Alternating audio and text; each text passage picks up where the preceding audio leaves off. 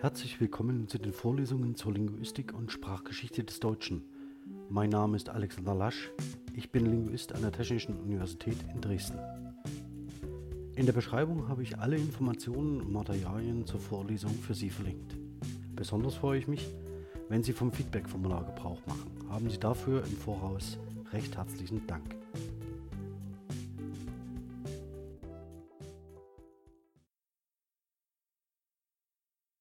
Also noch einmal zum Einstieg. Heute werden wir uns auseinandersetzen mit dem Thema Ritual und Interaktionsräume. Rituale und Interaktionsräume sind eine sehr zentrale Voraussetzung dafür, dass wir in stabilen Kontexten kommunizieren und uns bewegen und vor allen Dingen auch bestimmte Kommunikate prozessieren ähm, und damit unsere Ideen und Wertevorstellungen ähm, stabil in einer Gemeinschaft etablieren und stabil halten.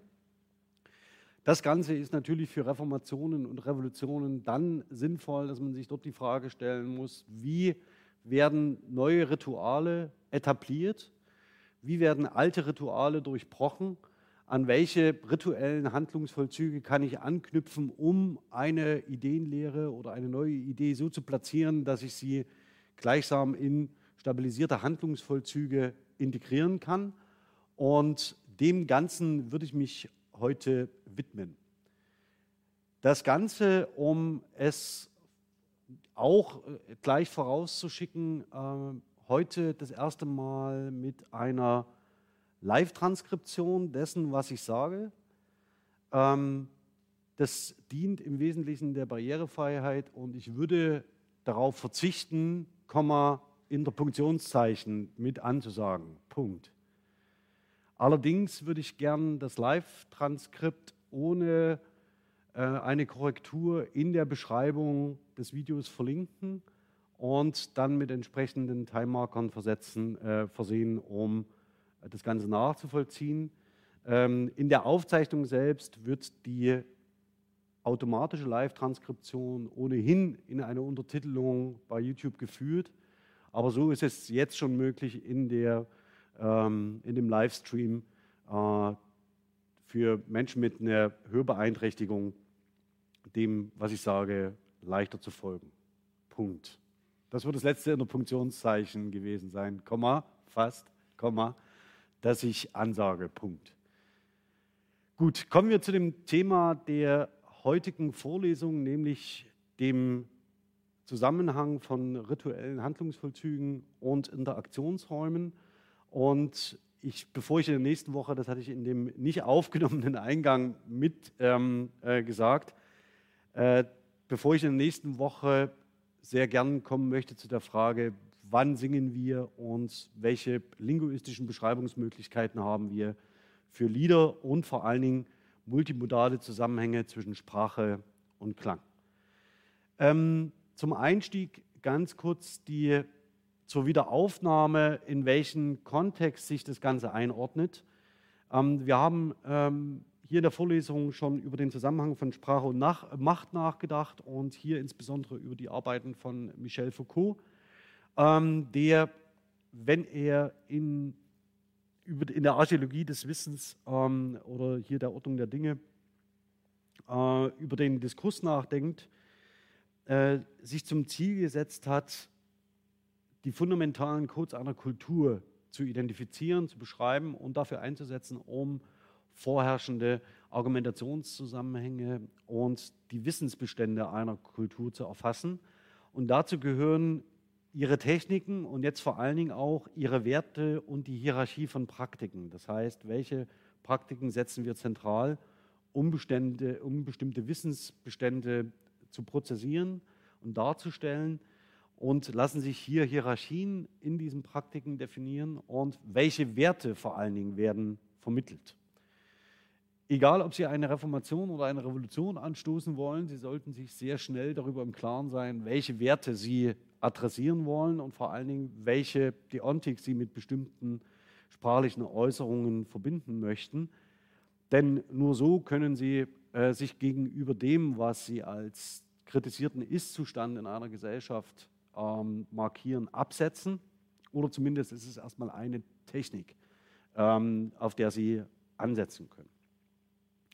Das nächste ähm, ist dass die Frage, wie hängt das mit dem Thema von Macht zusammen oder von Ohnmacht?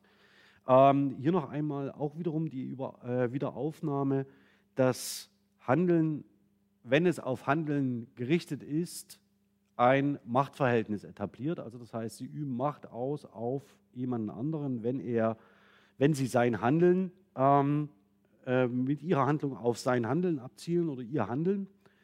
Und das ist eine Praxis, die sich sowohl kritisieren lässt, als auch natürlich ausnutzen lässt, um selbst äh, in einer Reformations- oder Revolutionsbewegung Druck auszuüben. Das heißt, auch Sie können in einer Reformationsbewegung ähm, auf das Handeln Mächtiger abzielen mit Ihren eigenen Handlungen. Ähm, das sehen Sie jetzt in der aktuellen Situation in Debatte darum, also Riso hat in der, ich glaube, letzte Woche ein Video veröffentlicht zur Frage, wie äh, man mit Rechtsextremen ähm, auf der Straße umgeht, auch im Kontext jetzt der Corona, ähm, der Anti-Corona-Schutzmaßnahmen, Proteste, also in Berlin äh, und Leipzig vor allen Dingen. Und dass es hier durchaus eine äh, Ausdifferenzierung gibt, die nicht zusammengeht mit der Praxis der Gleichbehandlung von Demonstrierenden auf der Straße, also der Auseinandersetzung zwischen Linksextremismus, Rechtsextremismus. Und hier sehen Sie ganz deutlich, wie man auf der Straße Druck ausüben kann auf diejenigen, die eigentlich die Macht in Händen halten und zu Ohnmächtigen werden. Besonders im Beispiel von Leipzig hat man das gesehen. Ähm, was ich mir für heute durchaus überlegt habe, ob ich mit Ihnen einen Gang äh, durch die Geschichte des Liedes Bella Ciao mache, ähm, weil einige der Corona-Protestler in Leipzig meinten, in Polonaise Bella Ciao singen zu müssen.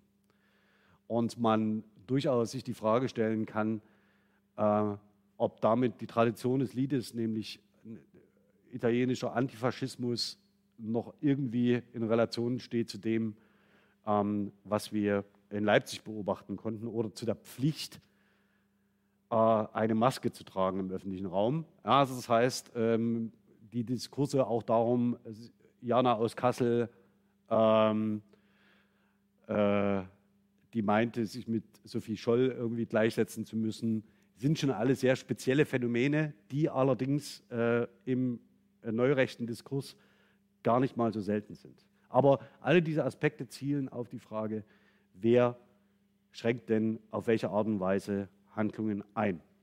Worauf wir heute hinauslaufen, ist ein Begriff, der in der Diskurslinguistik eigentlich sehr vernachlässigt ist, nämlich der sogenannte Dispositivbegriff von ähm, Foucault, ähm, nämlich im Hinblick darauf, dass man nicht nur Diskurse beschreibt, sondern eben auch Institutionen, architekturale Einrichtungen, reglementierende Entscheidungen, Gesetze, administrative Maßnahmen, wissenschaftliche Aussagen, philosophische, moralische und philanthropische Lehrsätze, kurz Gesagtes wie Ungesagtes, also ein komplettes Ensemble von spezifischen Ausdrucksformen, die für ein bestimmtes Wissensformationssystem stehen. Und dazu gehört eben auch Architektur, und ähm, die Frage, welche Praxis verbinden wir mit Ritualen? Und das Ganze zusammengedacht, also in welchen rituellen Vollzügen sind Lieder eingebettet und welch, in welchen Interaktions, welche Interaktionsräume etablieren sie und wie verhält sich dazu eine spezifische Interaktionsarchitektur? Wenn Sie ganz an den Anfang zurückdenken und die historisierende äh, Darstellung Jesus ähm, äh, der, bei der Bergpredigt auf dem Berg, ja, ist es genau ein solcher Interaktionsraum, der etabliert wird und der mit einer natürlichen Interaktionsumgebung spielt. Also er steht irgendwie oben. Ja? Ähm, und diese Erhöhung ist eine, die in die Überlegung mit einzufließen hat, also die man mit berücksichtigen muss, ähnlich wie die Interaktionsarchitektur in diesem Raum, die ganz klar Rollen definiert und die äh, das gestattet, schon Aussagen darüber zu machen, wer in der Situation zum Beispiel Rederecht hat und wer nicht. Ja, also ich nehme mir das nicht nur raus, das zu reden, weil ich irgendwie denke, das wäre in der Lehre angebracht, sondern die Interaktionsarchitektur hier im Raum erleichtert mir das, ja, also in diese Rolle zu treten. Und Sie könnten jederzeit widersprechen. Ja? Sie können jetzt jederzeit aus dem reformatorischen revolutionären Idee heraus, das ist ja in den 68ern auch passiert, dass man eben genau diese Interaktionsarchitektur auch bricht. Also und damit, ähm, äh, indem man sich zum Beispiel einfach vorn daneben stellt. Ja, also das heißt, und damit den Interaktionsraum, ähm, genau. Ja, ich habe aber keine, bräuchte von euch eine Erlaubnis äh, für Bild- und Tonaufzeichnung. Ja, sonst äh, müsste ich sofort den Stream beenden. Aber indem man sich sofort daneben stellt, würde man eben diesen Interaktionsraum neu definieren, würde die etablierten Gesetzmäßigkeiten dieser Interaktionsarchitektur, in der wir uns hier beschäftigen, äh, bewegen, ähm, missachten und damit offen äh, Protest ausdrücken, ohne etwas zu sagen. Also das heißt, man müsste noch nicht mal ein Plakat entrollen. Ähm, aber wenn das interessiert, äh, es gibt eine, ich glaube, es gibt ein Video bei, bei YouTube zur, äh, als Identitäre in irgendeinem Vortrag, ein Transparent entrollen in einem öffentlichen Vortrag. Das ist genau so eine Szene, wo man interveniert, also wo durch Intervention ein Interaktionsraum gestört wird. Ähm, das nur noch mal zur Wiederholung, dass Busse selbst natürlich darauf hinweist, dass der Begriff Macht genauso wie der Begriff Ideologie in der Linguistik als neutral aufgefasst wird, um einen Begriff für eine Analyse zur Verfügung zu haben, ähm, die für bestimmte linguistische Untersuchungen operationalisierbar ist. Das ist ein ganz, das ist tatsächlich wichtig, um äh, hier eine, Deskriptions, eine Deskriptionsmöglichkeit zu haben, die in dem ähm, Feld der linguistischen Analyse operationalisierbar ist. So, kommen wir aber mal zum Begriff Ritual. Auch der Begriff des Rituals oder das Konzept des Rituals ist in linguistischen Studien nicht so präsent, wie man sich gern wünschte. Denn die Ritualdefinition oder Ritualauffassung ähm, behandelt nicht nur ähm, mehr oder weniger Handlungsvollzüge, die in Glaubensgemeinschaften, also in Konfessionen eine große Rolle spielen, sondern das geht mit einem erweiterten äh, Ritualbegriff, auch wenn man dem nicht an, anhängen muss, vom täglichen Zähneputzen bis hin zu zwischen Freunden und Freundinnen vereinbarten Grußritualen. Also das heißt, wenn man äh, das möchte, kann man den Ritualbegriff auf sehr viele verschiedene Phänomene anwenden, die im Wesentlichen aus dem alltäglichen, wiederholten ein Ritual machen. Die zentralen Rituale allerdings, die uns Menschen beschäftigen und für die es in verschiedensten Kulturen unterschiedliche Beispiele gibt, sind mit zwei zentralen Punkten verbunden, nämlich erstens dem, wenn sie auf diese Erde kommen, also mit dem Lebensanfang, und der zweite Punkt, wenn sie gehen. Das sind die zwei zentralen äh, äh, Veränderungen, die man in sozialen Gemeinschaften beobachtet, also wenn neue Menschen dazukommen und wenn Menschen, die dabei waren, ähm, nicht mehr zur Gemeinschaft gehören. Und für diese Situationen haben sich in verschiedensten, in allen Kulturen ähm, feste Handlungsmuster etabliert, die man deswegen auch vor allen Dingen aus der Ethnographie und Ethnologie heraus beschreibt. Also wenn wir über Rituale nachdenken, dann haben wir hier einen ähm, Beschreibungsgegenstand uns ausgeborgt und auch das Instrumentarium und die Analysekategorien, die vor allen Dingen aus der Ethnologie und Ethnographie stammen. Ähm, immer noch empfehlen möchte ich vor dem Hintergrund die Einführung in die Ritualtheorien von Belliger und Krieger. Hier in der äh, schon recht weiten Auflage, aber immer noch sehr, sehr lesenswert. Ähm, zweifelsohne darf man an Victor Turner nicht vorbeilaufen. Ähm, das Ritual, äh, ebenfalls ähm, von Turner Liminalität und Communitas. Hier geht es um die Frage, wie man aus einer Gemeinschaft heraus eine Grenze überschreitet und dann in die Gemeinschaft wieder zurückgeht. Ähm, ebenfalls in Belliger, ist in Belliger Krieger abgedruckt. Dann Ivar Werlen, eine der frühen Auseinandersetzungen in der Sprachwissenschaft mit dem Ritualkonzept von 1984. Ingwer Paul äh, von 1990 auch eine viel beachtete äh, Monographie zum Thema der rituellen Kommunikation im äh, ähm, protestantischen Gottesdienst. Und nicht zuletzt möchte ich nennen von Ulla Fix äh, Ritualität in der Kommunikation der DDR. Ähm, das ist also ein, eine Adaptation des Ritualbegriffs auf die Öffentlich, äh, Öffentlichkeit in der ehemaligen DDR äh, mit dem Namen Ulla Fix verbunden wie mit keinem und keiner anderen. Liminalität und Communitas. Ähm, was äh, ist also das zentrale Konzept, was da dahinter steht, nämlich die Frage, dass wir von einem, äh, äh, in einem Ritual über eine Schwelle gehen und nach dem Ritual zwar in unsere Gemeinschaft, aus der wir kommen, zurückkehren, aber nicht mehr dieselben sind wie vorher. Dafür gibt es äh, für diese sogenannten äh, Übergangsriten, also Rites de Passage, werde ich gleich noch mal sagen, von Arnold von Gennep ist das Konzept, ähm, betreffen zum Beispiel so eine Fragen wie Ehe. Ja, also sie, gehen, sie sind vorher zwei Menschen einer Gemeinschaft, ähm, dann heiraten sie und dann kommen sie in die Gemeinschaft zurück, aber sie sind nicht mehr so wie vorher. Ja, sie sind zwar irgendwie schon noch Individuen, aber sie haben dann einen neuen Status. Andere Frage, Jugendweihe, Konfirmation, Firmung. Das ganze Leben ist begleitet durch sogenannte Übergangsriten. Sie sind immer jemand Neues, wenn Sie äh, aus einem solchen Ritus herauskommen. Und ähm, wenn Sie über diese Schwelle gehen, äh, müssen Sie entsprechend darauf vorbereitet werden.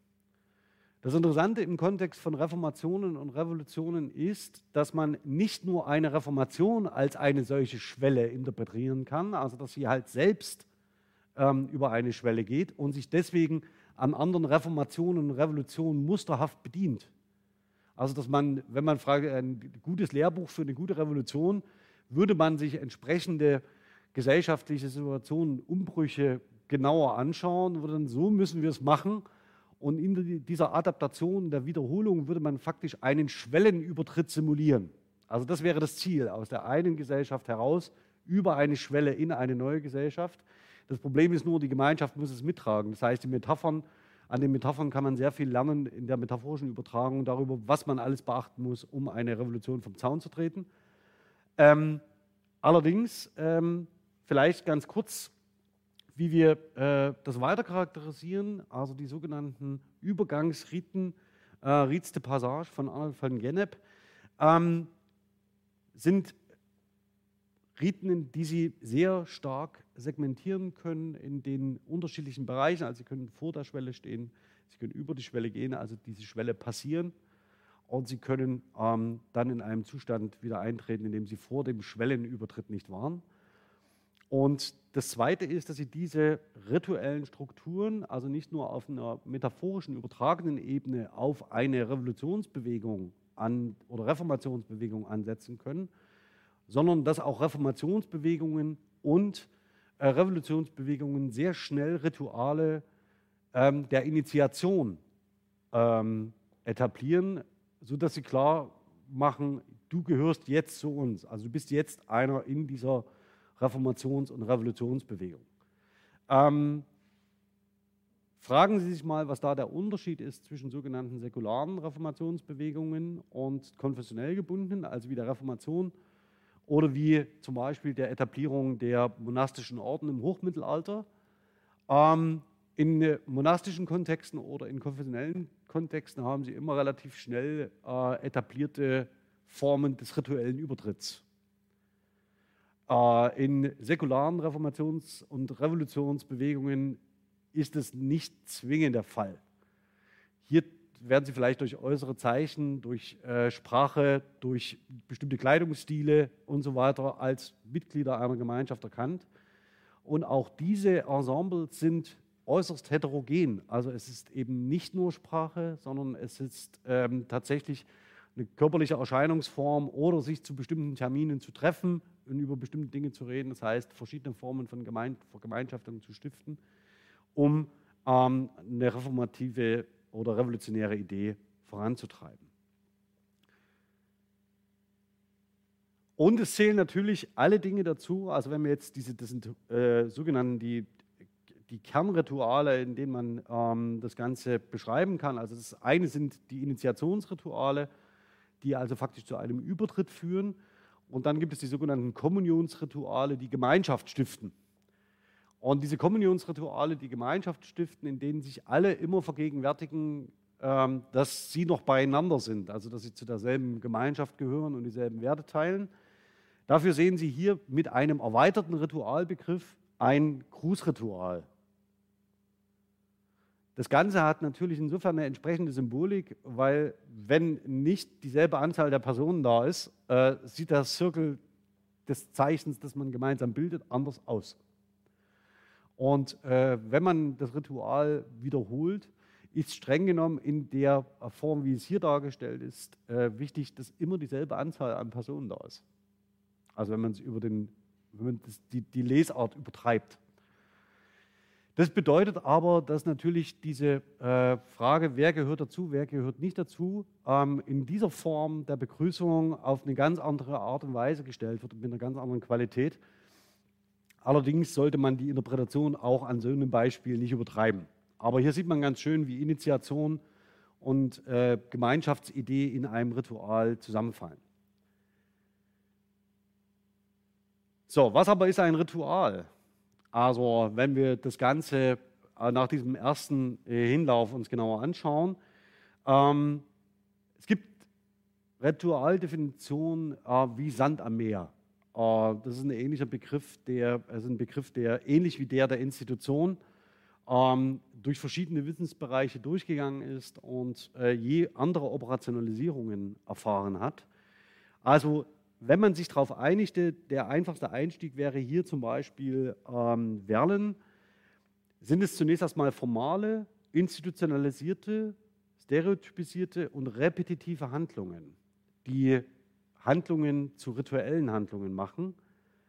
Und es sind expressive, institutionalisierte Handlungen oder Handlungssequenzen.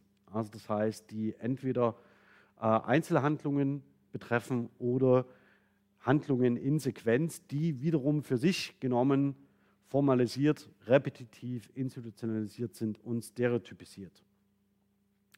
Äh, fallen Ihnen in Ihrem Alltag Beispiele ein von Dingen, die Sie immer wieder gleich machen oder die man in Ihrer Familie immer wieder gleich macht? Die immer wieder gleich ablaufen?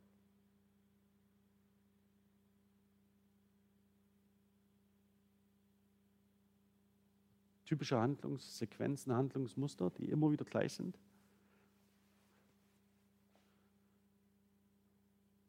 Oder zu welchen Gelegenheiten wären die denn zu erwarten?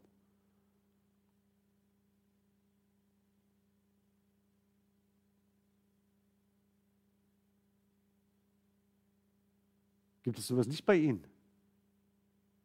Ja?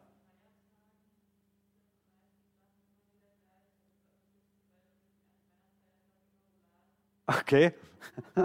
ja, äh, für das, für für das äh, Mikrofon. Äh, am ersten Weihnachtsfeiertag gibt es immer wieder Rouladen. Ähm, das sind äh, jetzt natürlich keine sprachlichen Handlungssequenzen, aber äh, es sind festgefügte ähm, Wiederholungen von dem, was zu einem bestimmten Teil üblich ist. Ähm, man kann schwer davon abweichen. Man würde sich vielleicht auch die Frage gar nicht herausnehmen, ob man dieses Jahr was anderes ist. Ähm, geschweige denn, dass man sagt, ich habe eigentlich keinen Appetit drauf, ähm, lass mal gut sein. Ja? Wir, fahren, wir fahren zu Meckes. Ähm, ja, aber daran, dass sie lachen, zeigt schon, na, äh, das wird nichts. Okay, also das heißt, es ist eine äh, feste Handlung, damit wird auch immer etwas ausgedrückt. Also das Ganze läuft nicht nur äh, deswegen in Wiederholungsschleifen, weil man äh, der Einfachheit halber damit Komplexität reduziert, sondern sie sind auch immer Ausdruck für etwas. Das Entscheidende ist, wenn Sie die Handlung mitvollziehen, müssen Sie sich über die Bedeutung dessen, was Sie da vollziehen, überhaupt nicht klar sein.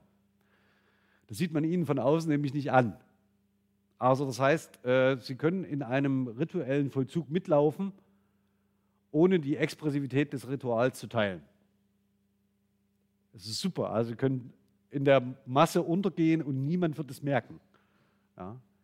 Das ist im Übrigen ein Problem in Chemnitz gewesen. Da haben nämlich ganz viele Leute gesagt, ich bin mitgelaufen, also vor zwei Jahren, ich bin mitgelaufen, ich wusste gar, wusste gar nicht, dass, dass das Nazis neben mir sind. Das habe ich nicht gesehen. War zufällig da und bin da mitgegangen. Das Problem ist, aus ritualtheoretischen Gründen ist es vollkommen irrelevant, ja, weil sie mit ihrem Präsentsein, mit ihrem Mitlaufen, mit ihrem Mitinszenieren und Prozessieren zu der Gruppe gehören, die diese Handlungen vollziehen. Also das heißt, die Expressivität des Rituals wird nicht dadurch in Frage gestellt, dass äh, äh, Matthias Meyer, Matthias Müller oder Matthias Schmidt der Auffassung waren, nicht zu wissen, was sie da gerade tun. Ähm, das ist äh, eigentlich das Entscheidende, was man an diesem äh, Punkt sehr deutlich sehen kann. Ich komme mal, weil wir aus, die, aus, diesem, aus, dieser Richtung schon gekommen sind, einem, von einem zentralen Sozialrevolutionär, ähm, zeige ich Ihnen das Ganze mal an einem Beispiel. Also was müssen Sie als Sozialrevolutionär machen, wenn Sie eine Revolution initiieren wollen? Zunächst erstmal brauchen Sie eine große Gruppe an Anhängern. Das Zweite ist, Sie sollten Rituale stiften. Denn wenn Sie Rituale stiften, dann ähm, ist es relativ einfach, diese zu wiederholen und ähm, sich in den Ritualen zu vergegenwärtigen, an welchen Werten man gemeinsam teilhat. Das kann im Falle des Rouladenessens am ersten Weihnachtsfeiertag das Rouladenessen am ersten Weihnachtsfeiertag sein, ähm, wo vielleicht alle nicht mehr wissen, warum man das eigentlich macht, aber man es trotzdem tut. Ähm, oder man stiftet ein Ritual und hier das zentrale, ähm, die zentrale Stelle aus dem Neuen Testament, ähm, in dem ähm, Jesus das Abendmahl stiftet. Und zwar am Tag vor seiner Kreuzigung. Ähm, und die zentralen Einsetzungsworte des Abendmahls vorgibt. Was passiert nämlich, ähm, wenn man das Ganze sich ähm, in der Kirchengeschichtlich anschaut? Also die zentralen Einsetzungsworte, die Stiftung werden stabilisiert und sie werden zu einem stabilisierten Handlungsmuster. Und dieses stabilisierte Handlungsmuster ähm, wird jedes Mal, wenn Sie es realisieren, wiederum stabilisiert.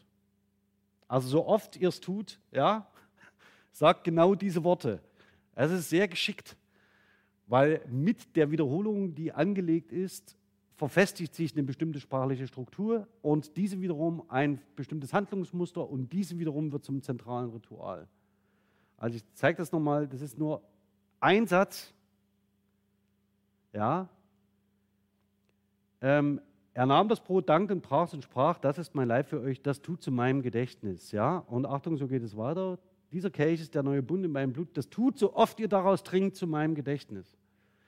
Das heißt, Sie haben ja drei Sätze, die hier stehen, ähm, die faktisch die komplette Ritualtheorie abdecken.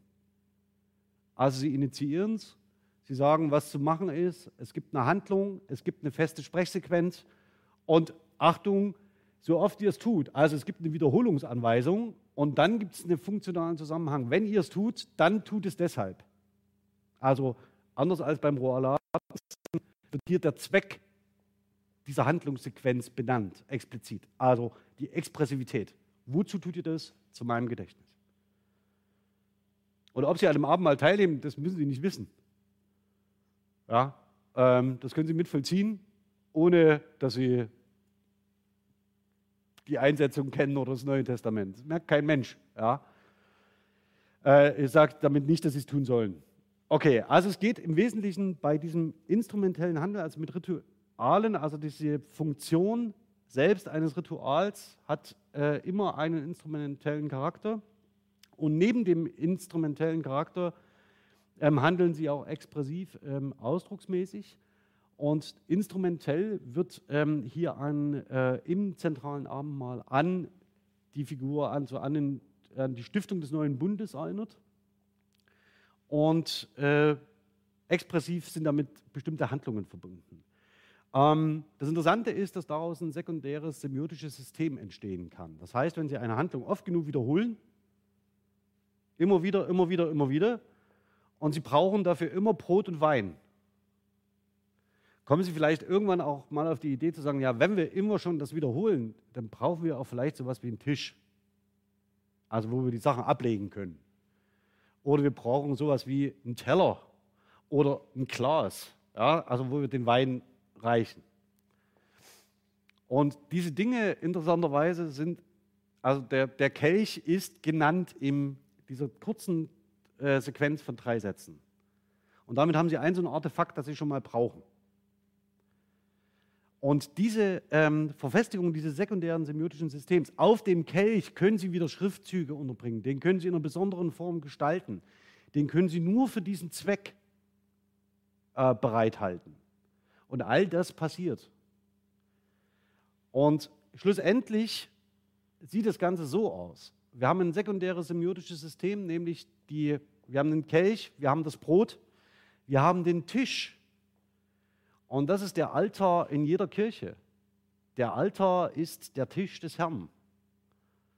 Und wo steht der Altar? Unter dem Kreuz. Das heißt, er vergegenwärtigt gleichzeitig den neuen Bund wie auch den Tod und die Wiederauferstehung Jesu Christi. Also wenn Sie irgendwann mal in der Kirche sind, ich weiß, wir laufen jetzt so auf Weihnachten hin, ja, ähm, schauen Sie mal, dass äh, Sie dann ähm, Schauen Sie mal, welche sekundären semiotischen Systeme Sie um einen Altar herum sehen. Also wie verdichtet dieser semiotische Raum ist. Ähm, schlussendlich, wenn Sie das Abendmahl vollziehen, ähm, dann vollziehen Sie eine Handlung, derer sich alle einig sind, die im Moment mit Ihnen an diesem Platz sind. Und das macht es für Reformation und Revolution besonders interessant, wenn Sie Rituale stiften können auf diese Art und Weise dann müssen sie nicht mehr Gemeinschaft explizieren. Sie müssen nicht mehr sagen, du gehst dorthin, du gehst dahin und wir treffen uns alle hier, sondern wenn alle da sind und das Ritual vollziehen, wissen alle, warum und weshalb sie es vollziehen, selbst wenn sie es nicht explizieren. Sie müssen es nicht mehr sagen. Und das entlastet die Kommunikationssituation und die Stiftung von Gemeinschaft so ungemein, dass sie Freiraum haben für anderes und es entspricht einem, einem menschlichen Naturell durch wiederholte Handlungen besser zu lernen. Das heißt, sie haben automatisch auch Verfestigung, Entrenchment-Prozesse, ohne dass sie jedes Mal sagen jetzt schlag bitte nochmal das Buch Seite 3 auf, da steht drin, was wir wollen. Also, und wenn sie, wenn sie Revolution oder Reformation anschieben wollen, packen sie die Menschen bei wiederholten Handlungsprozessen. Äh, denn dann äh, lernen sie auch, ohne dass sie es wissen. So, Sprache und Handlung im Ritual. Ähm, wir haben uns ja jetzt schon bestimmte Dinge ähm, äh, genauer angeschaut. Ähm, es gibt bei Ritualen eine Besonderheit, nämlich es müssen die richtigen Rituale müssen durch die richtigen Personen vollzogen werden. Das ist bei charismatischen Führern von Reformationsbewegungen immer relativ einfach, denn sie sind es in der Regel, die diese Rituale stiften äh, und vollziehen. Oder Rituale brechen, also das heißt gegen konventionalisierte Handlungsnormen verstoßen. Also auch dafür war äh, diese Geschichte der, der Rolle oder der Figur Jesus Christus ideal, denn sie stiftet auf der einen Seite Ritual und auf der anderen Seite durchbricht sie ritualisiertes stereotypes Handeln ähm, in äh, der Vertreibung der Händler aus dem Tempel. Das heißt, eine charismatische Figur einer Revolutions- oder Reformationsbewegung hat immer beides. Sie stiftet neue Rituale und sie durchbricht alte. Also macht alte Ordnungsmuster und Handlungsmuster, äh, zerstört sie. Das ist ein typisches Mittel, deswegen brauchen wir den exemplarischen Durchgang dann, äh, wenn wir uns auf die 68er und die neue Rechte an, äh, genauer ansehen. Oder auch die Frage von, wir sind das Volk oder wir sind ein Volk. Ähm, weil damit etablierte Rituale durchbrochen werden, also durch Intervention. Und damit eine bestimmte Handlungssequenz eine neue Bedeutung, eine neue Struktur, eine neue Funktion bekommt. Ähm, der letzte Satz, den habe ich jetzt schon mehrmal, äh, mehrmals angedeutet. Ähm, Sie können als Akteur in einem Ritual teilnehmen, ohne dass Sie selbst von der Bedeutung oder von der Relevanz des Rituals überzeugt sind. Also es schützt, der rituelle Raum schützt sie auch vor den zu neugierigen Blicken ihrer Mitmenschen. Denn schlussendlich ist nicht die Frage des Rituals, ob jeder, der vor Ort ist, die Bedeutung, die Funktion, den Zweck äh, des Rituals kennt und versteht, sondern das Entscheidende ist, dass er es mit vollzieht. In dem Kontext hat sich herausgebildet, dass man dort von einem sogenannten nicht intentionalen, intentionalen Handeln spricht. Sie als Mensch vollziehen im Ritual eine Handlung, die Sie nicht beabsichtigt haben. Ich weiß nicht, ob Sie in die Situation gekommen sind, darüber zu entscheiden, ob man samstags Rouladen isst oder nicht. Vermutmaßlich nicht. Also das heißt, Sie kommen in die Situation hinein und Sie vollziehen eine Handlung mit, also Sie essen Rouladen, obwohl Sie das nicht beabsichtigt haben, speziell für diesen Tag das zu essen, ja, sondern Sie, halt, Sie vollziehen das mit, hinterfragen es vielleicht auch nicht. Und in diesem Mitvollzug bestätigen Sie den Vollzug selbst und diese Regel. Und das heißt, nächstes Jahr gibt es wieder Rouladen.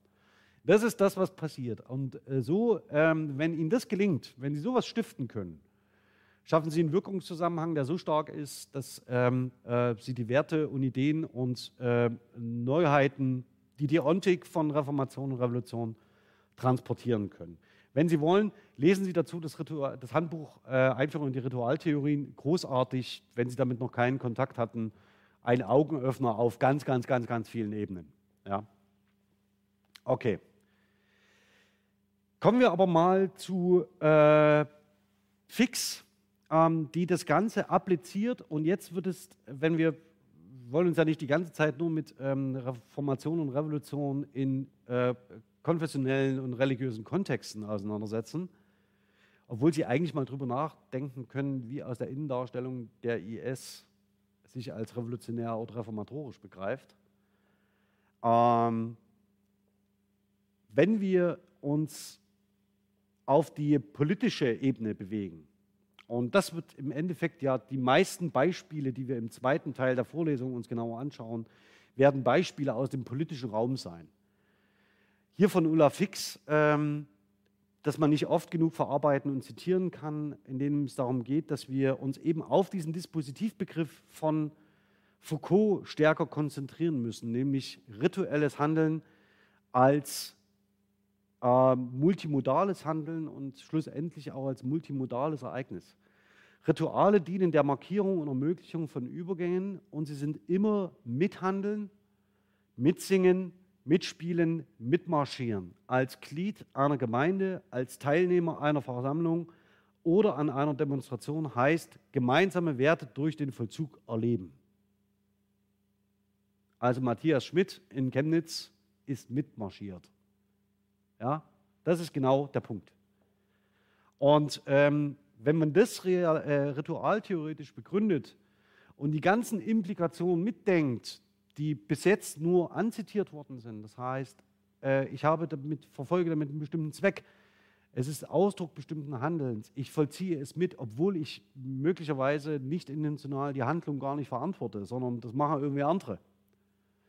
Und von eben äh, ein gewisser Herr Höcke mit einer weißen Rose läuft und das Motiv von Sophie Scholl schon da permanent in der Selbstofferinszenierung äh, äh, vor sich herträgt, dann ist es vollkommen Wurst, ob Matthias Schmidt das gewusst hat oder nicht. Das ist vollkommen egal. Ja? Also er wird Teil dieser Versammlung. Er läuft mit, er marschiert mit, er singt mit ähm, in, dieser, äh, in diesem Vollzug. Rituale werden nach einem institutionalisierten und verhaltensnormierenden Muster vollzogen, von dem man annimmt, dass es im Dienste der Sache sinnvoll sei. Ja, also das ist ziemlich wichtig. Also, äh, dass man noch nicht so richtig verstehen muss, wieso und weshalb, aber man irgendwie, wenn man mitläuft, glaubt, das ist schon gut so. Also hier, wir verfolgen hier einen guten Zweck. Hat auch sehr viel zu tun mit äh, Joint and Shared Attention und Coordinate Group Cognition und so weiter, also wenn man aus der kognitiven Linguistik herausdenkt. Also, zusammenfassend, was ist ein Ritual? Ein Ritual ist eine Beobachterkategorie, also ähnlich dem Konzept der Ideologie oder dem der Macht.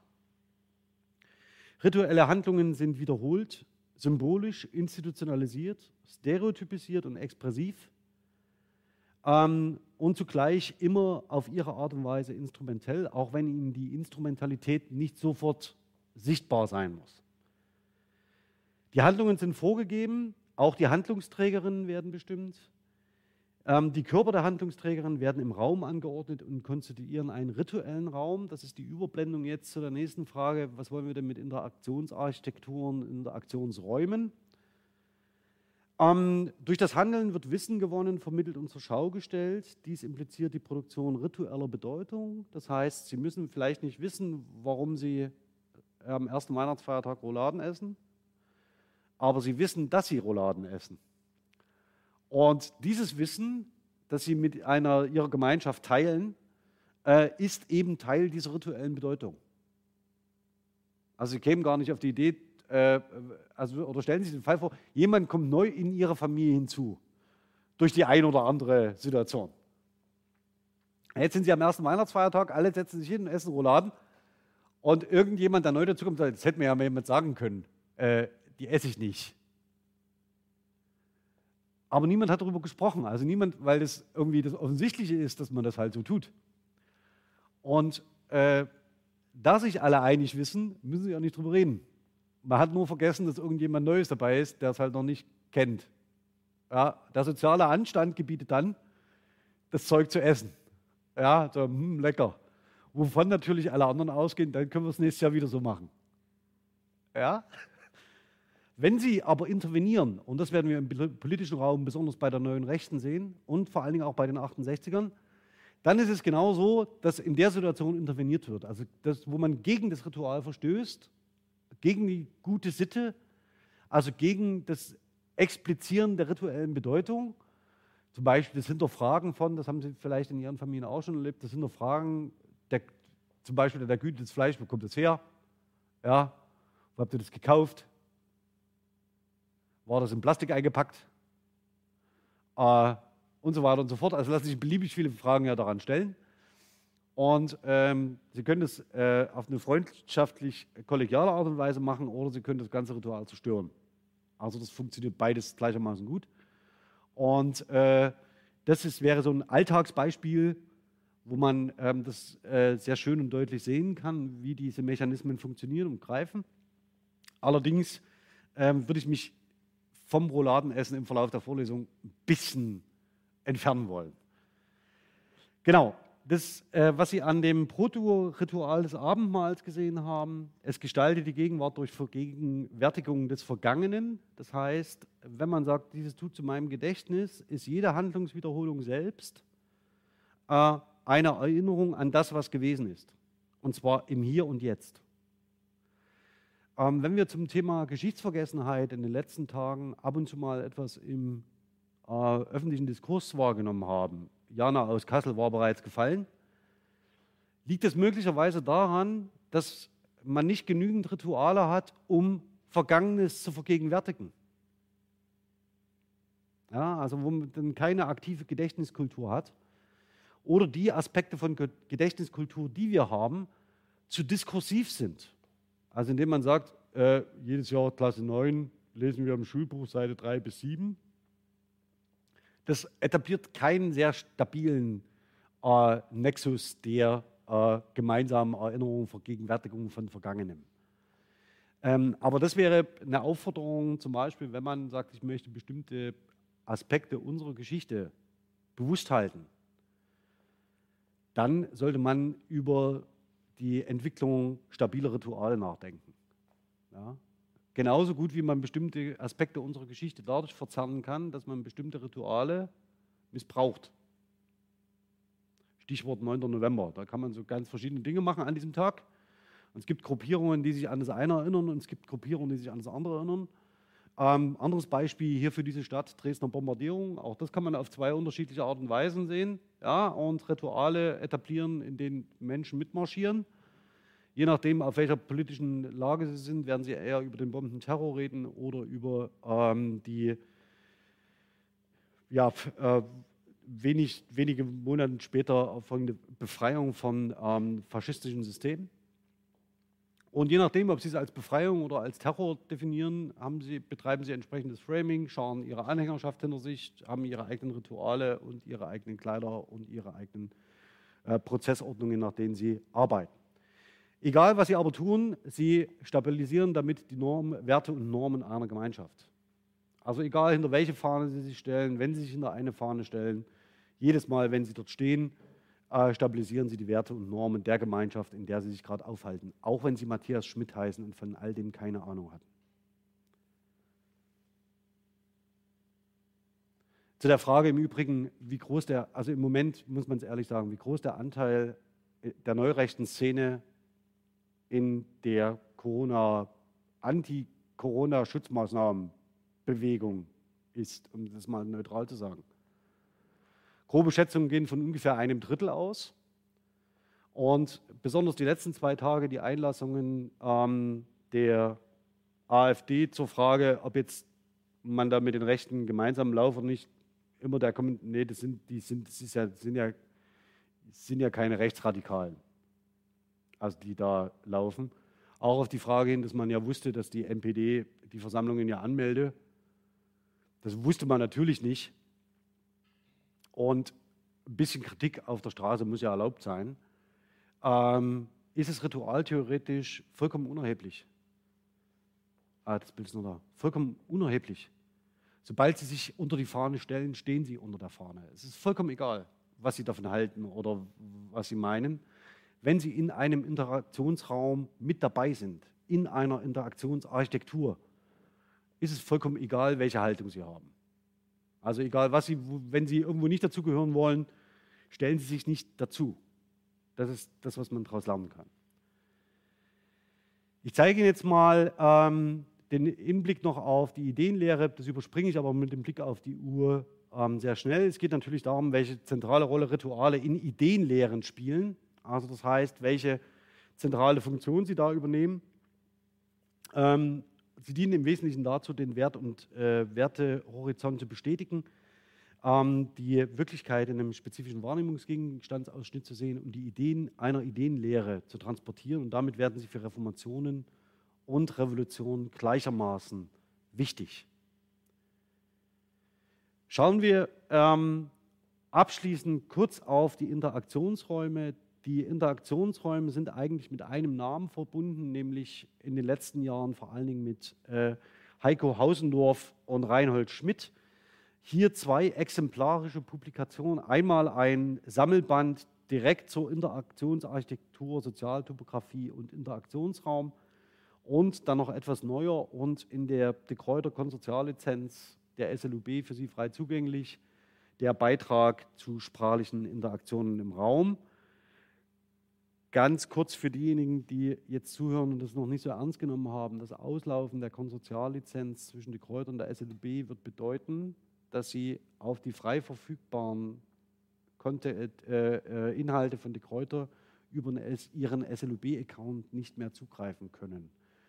Sollten Sie Forschungsarbeiten, Hausarbeiten, Referate, Präsentationen mit entsprechender Literatur von de Kräuter unterlegen wollen, sei Ihnen angeraten, dass Sie Ihre Recherche in den nächsten fünf Wochen drastisch intensivieren, um äh, die Literatur verfügbar zu haben, die Sie dann dafür brauchen. Zu mehr darf ich Sie nicht anstiften. Äh, alles andere müssen Sie unter sich ausmachen. Äh, man kann sich auch vernetzen, gegenseitig unterstützen. Denken Sie darüber nach, wie Sie es am besten tun. So, was sind jetzt aber Interaktionsarchitekturen, Interaktionsräume?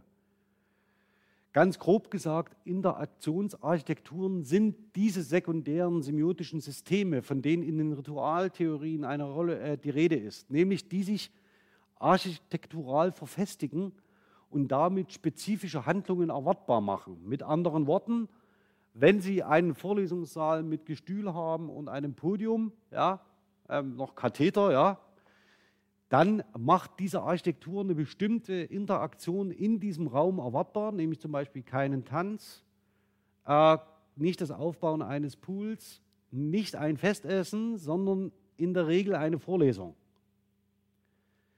Und diese Räume entwickeln sich natürlich aus einem funktionalen Bedürfnis heraus, weil man eine kommunikative Praxis hat, wie das vorlesen, also wie die äh, akademische Veranstaltung. Und das wäre der Interaktionsraum, der sich beim Vollzug so einer kommunikativen Handlung ergibt. Sie sehen also, der Interaktionsraum, ähm, der sich etabliert durch ein bestimmtes Handlungsgefüge, durch ein bestimmtes äh, rituelles Setting, kann sekundär in einer Arch Interaktionsarchitektur münden, die diesen dann wieder, den Interaktionsraum wieder stabilisiert. Ja, sodass also die Regeln für die Interaktion und den Interaktionsraum nicht äh, permanent und immer neu verhandelt werden müssen. Also äh, schlussendlich, um das nochmal zurückzuspielen, Jesus auf dem Berg, ja, in der historisierenden Darstellung, der hat Kraft seines Charismas einen Interaktionsraum etabliert, der keine Interaktionsraumarchitektur hatte. Das hatte Luther später auf der Kanzel leichter, denn da kann man nämlich hochlaufen. Ja, also das heißt, da gibt es eine Treppe und da kann man hochstellen und steht erhöht und spricht zu allen. Und diese Interaktionsarchitektur, die sich dann etabliert, kann den Interaktionsraum stützen und umgekehrt. Schlussendlich, und das ist die, die Beobachtung von ähm, äh, Hausendorf und Schmidt, äh, die darauf noch auf, aufbaut, wenn wir über Sozialtopographie reden, das heißt, wie sich Interaktionsraum und Interaktionsarchitektur miteinander in Relation setzen lassen durch diejenigen Akteure und Akteurinnen, die äh, sich in der spezifischen Art und Weise bewegen, dann ist das genau der Punkt, an dem sich äh, reformatives und revolutionäres Handeln entzündet, nämlich dem der Sozialtopographie. An der Interaktions am Interaktionsraum können Sie nichts ändern, also an den konventionalisierten Handlungen. Sie können auch nichts ändern an der Interaktionsarchitektur. Aber Sie können schlussendlich an dem Zusammen von Interaktionsraum und Interaktionsarchitektur etwas ändern, wenn Sie sozialtypografisch sich platzieren.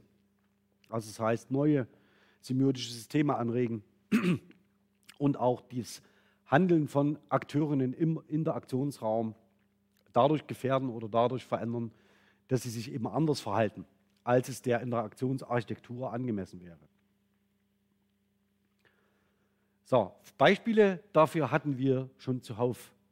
Ich zeige wieder das Zisterzienserkloster, also in der das, der Interaktionsraum in einem Kreuzgang sich architektonisch verfestigt.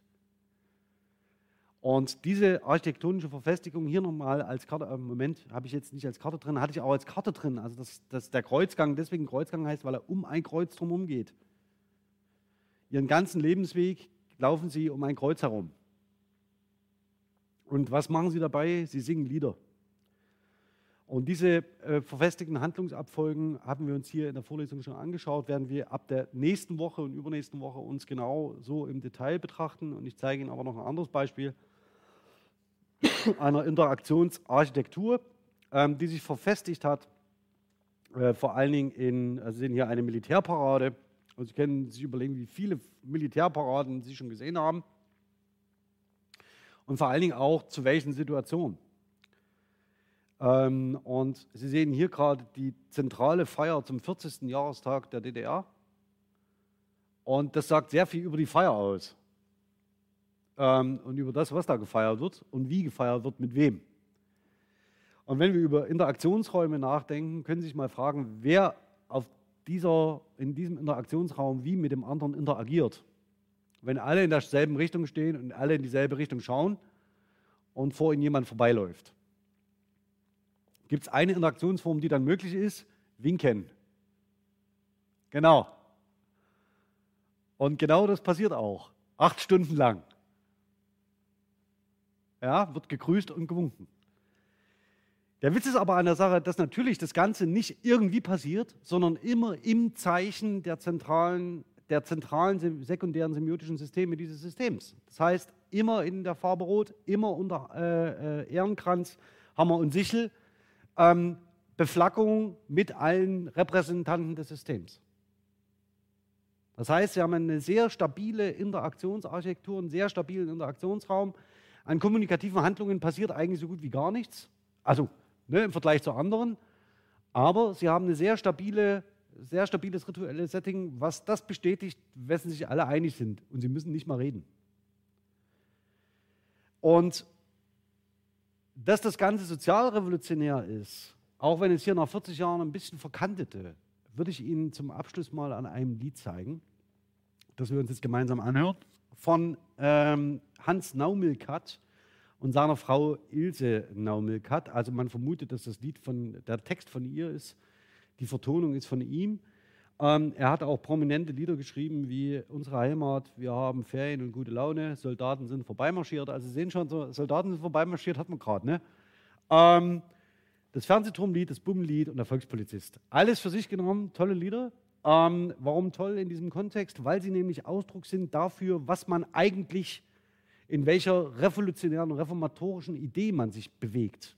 Also es geht hier nicht um die Stabilisierung eines Systems, primär mir jetzt, sondern um die Idee zu sagen, was bringen wir denn Neues mit? Also wo ist die, die Neuartigkeit äh, dieses Systems gewesen?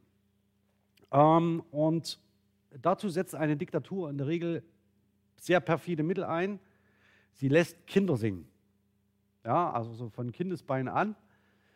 Und das Ganze würde ich Ihnen jetzt zum Abschied gern zeigen und vorspielen. Moment, ich hoffe, mir gelingt es.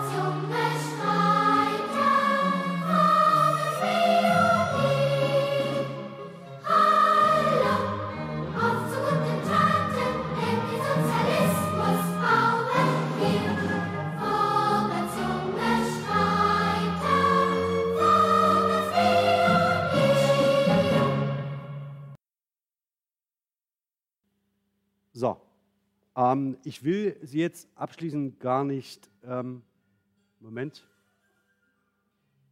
Ist nicht, ist nicht mehr auf. Ist nicht auf dem Ton drauf gewesen, zum Glück. Ähm, womit ich jetzt Sie am Schluss überhaupt nicht ähm, äh, noch zusätzlich ähm, in eine Interpretationsschleife bringen will. Ich würde Sie nur mal ganz kurz auf ein paar Aspekte hinweisen. Ähm, das, was hier erzählt wird, ist mehr oder weniger der sprachliche Ausdruck einer reformatorischen, revolutionären Idee. Es wird nicht nur ein historisches Beispiel genannt, an dem man sich orientiert, Ernst Thälmann, ähm, sondern man trägt eine Flagge vor sich her, hinter der sich alle scharen, und zwar einen steilen Weg voran. Das heißt, äh, man bezeichnet genau, zeichnet sprachlich ähm, den Weg nach, den eine sozialreformerische Idee geht man bringt etwas Neues mit. Man geht den Weg immer weiter. Also es gibt diese Unverrückbarkeit und diese, äh, dieses, dieses, diese Zielvorstellung, wohin soll es gehen? Ins Helle. Das bedeutet, man kommt aus dem äh, Dunklen und das Ziel, die Zielvorstellung wird klar formuliert, ähm, Sozialismus. Was macht man damit? Den baut man. Also man ist dabei. Und ähm, das, was hier vorgestellt wird, ist natürlich eine Selbstinszenierung eines diktatorischen Systems. Das werden Sie ganz genauso sehen ähm, bei Liedern für die HJ. Das funktioniert ganz genau nach demselben Muster. Und es ist natürlich keine sozialreformerische Idee, wie sie jetzt vergleichbar wäre, mit, etwa mit der, äh, den, den, den, Werten in der Französischen Revolution, die sich durchsetzen.